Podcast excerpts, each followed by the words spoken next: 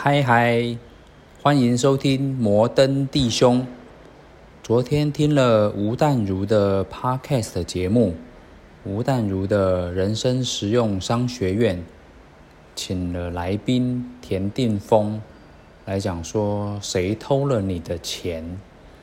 那因为田定峰这位来宾，他之前是个音乐人嘛，然后也开了公司，不过呢，他可能因为有一些呃误交损友，还是说有一些经营不善的关系，他的公司后来就是呃不了了之，或者说有一些波折，没有那么顺遂就对了，造成类似财务亏损的状况。所以说那一集的节目就在讨论。谁偷了你的钱？讲了说我们在创业的路上，有可能会有一些钱，可能没有妥善的管理，然后造成公司经营上面的困难。那我们就会在想说，谁偷了你的钱？有那么严重吗？因为古人有说，如果你失去了金钱，那很可怜。那你如果你失去了朋友，这个是更可怜，或者说是更辛苦的。不过呢，你如果失去了信心，你将一无所有。简单说就是说，相对于金钱啊、朋友啊，其实最严重的是你失去了信心。等于说，信心是大于朋友。在大于金钱的，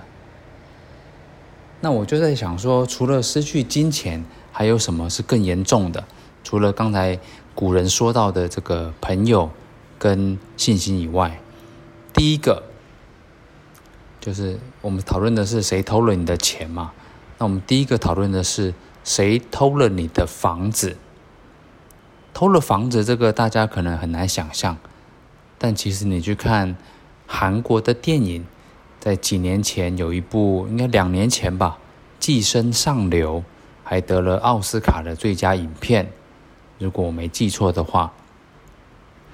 它里面就是一家人，那讲难听一点，就是可能我们的下流社会的人，就是可能中低收入户或者社会中的底层的人，他透过一些呃取巧或者一些伎俩。想办法混进了一家有钱人家，可能我们所谓的上流社会。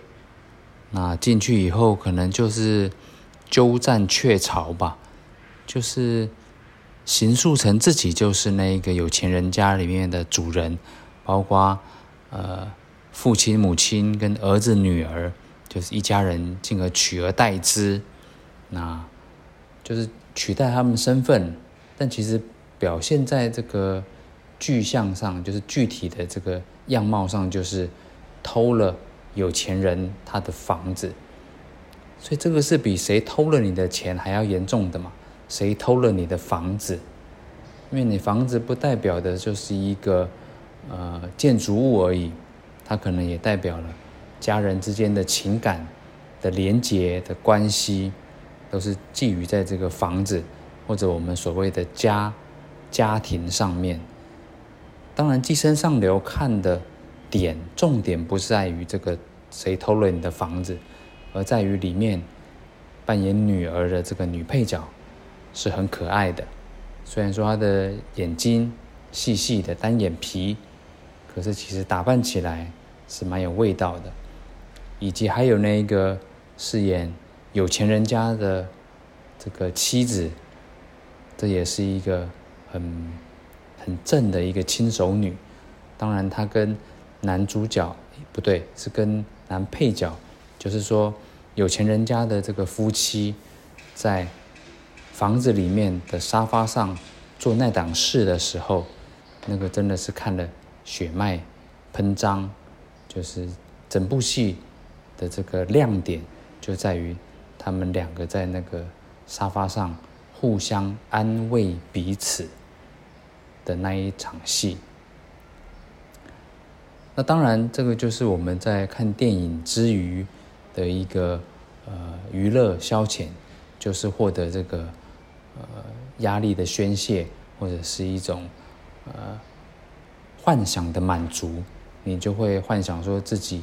就是那个男主人，可以跟那个有钱的女主人在做那档事，又幻想假设自己交往的对象是那个穷苦人家的女儿，虽然没有钱，可是可爱，可是很萌，那也是一种自我的慰藉。好。这个是第一个，相较于谁偷了你的钱，我们提到谁偷了你的房子，一个更严重的事情。第二个就是谁偷了你的贴身衣物。这里提到的贴身衣物，我想主要就是针对内衣裤来讨论，而且主要是针对女性，好吧？我们来做延伸，谁偷了你的内衣裤，而且是女性的内衣裤。一般这种二手，我们这边针对二手中古的，就是旧的、穿过用过的内衣裤。你一般如果拿到这个拍卖市场，或者我们俗称的网拍来贩售的话，其实是有很高的一个行情跟价值所在，甚至可能超越了它这个全新品的价格，可是前提是你必须要附上你这一个贴身衣物原本使用者的一个照片，不管是女高中生，或者是女大生，还是说粉领族，也就是所谓的上班族嘛，女上班族，还是说你的职业或许是护士，还是说空姐？呃，或者是呃女老师，总之你就是要附上你的照片，然后让这个消费者，也就是买方，他在购买的这个动机可以有很大幅度的提升。大家可以想象，他买这个你的贴身衣物，看着你的这个照片，他会做什么事？没错。就是你想的那种事，他会获得一种自我的安慰。这里不是指心灵的安慰，指的是生理的安慰。所以你说这种二手的贴身衣物，如果被偷了，那岂不损失大了吗？他明明可以卖了一个好价钱，有一些收入的，那你现在被偷了，你这个人财两失。不对，衣财两失，就是你少了这个贴身衣物，你也少了他可能本来可以换到的这个金钱。所以这个就是相对于刚才提到第一个，谁偷了你的房子？第二个就是谁偷了你的贴身衣物？再来第三个，我们要讨论的就是谁偷了你的老婆？我们这边也是针对女性嘛，或者说谁偷了你的老婆？我们通常是针对男性的说法吧。一般老婆可能偷汉子、讨克兄，也就是有了小王，有了外遇的对象，这时候你肯定是呃难过或者生气、愤怒，通常会这个情绪嘛，就会好奇说谁偷了你的老婆？让你戴了一顶大绿帽，所以说他偷你是怎么发现的呢？可能你回到家里头，发现那个垃圾桶里有用过的这个安全套，又或者那个安全套不是你平常在用的尺寸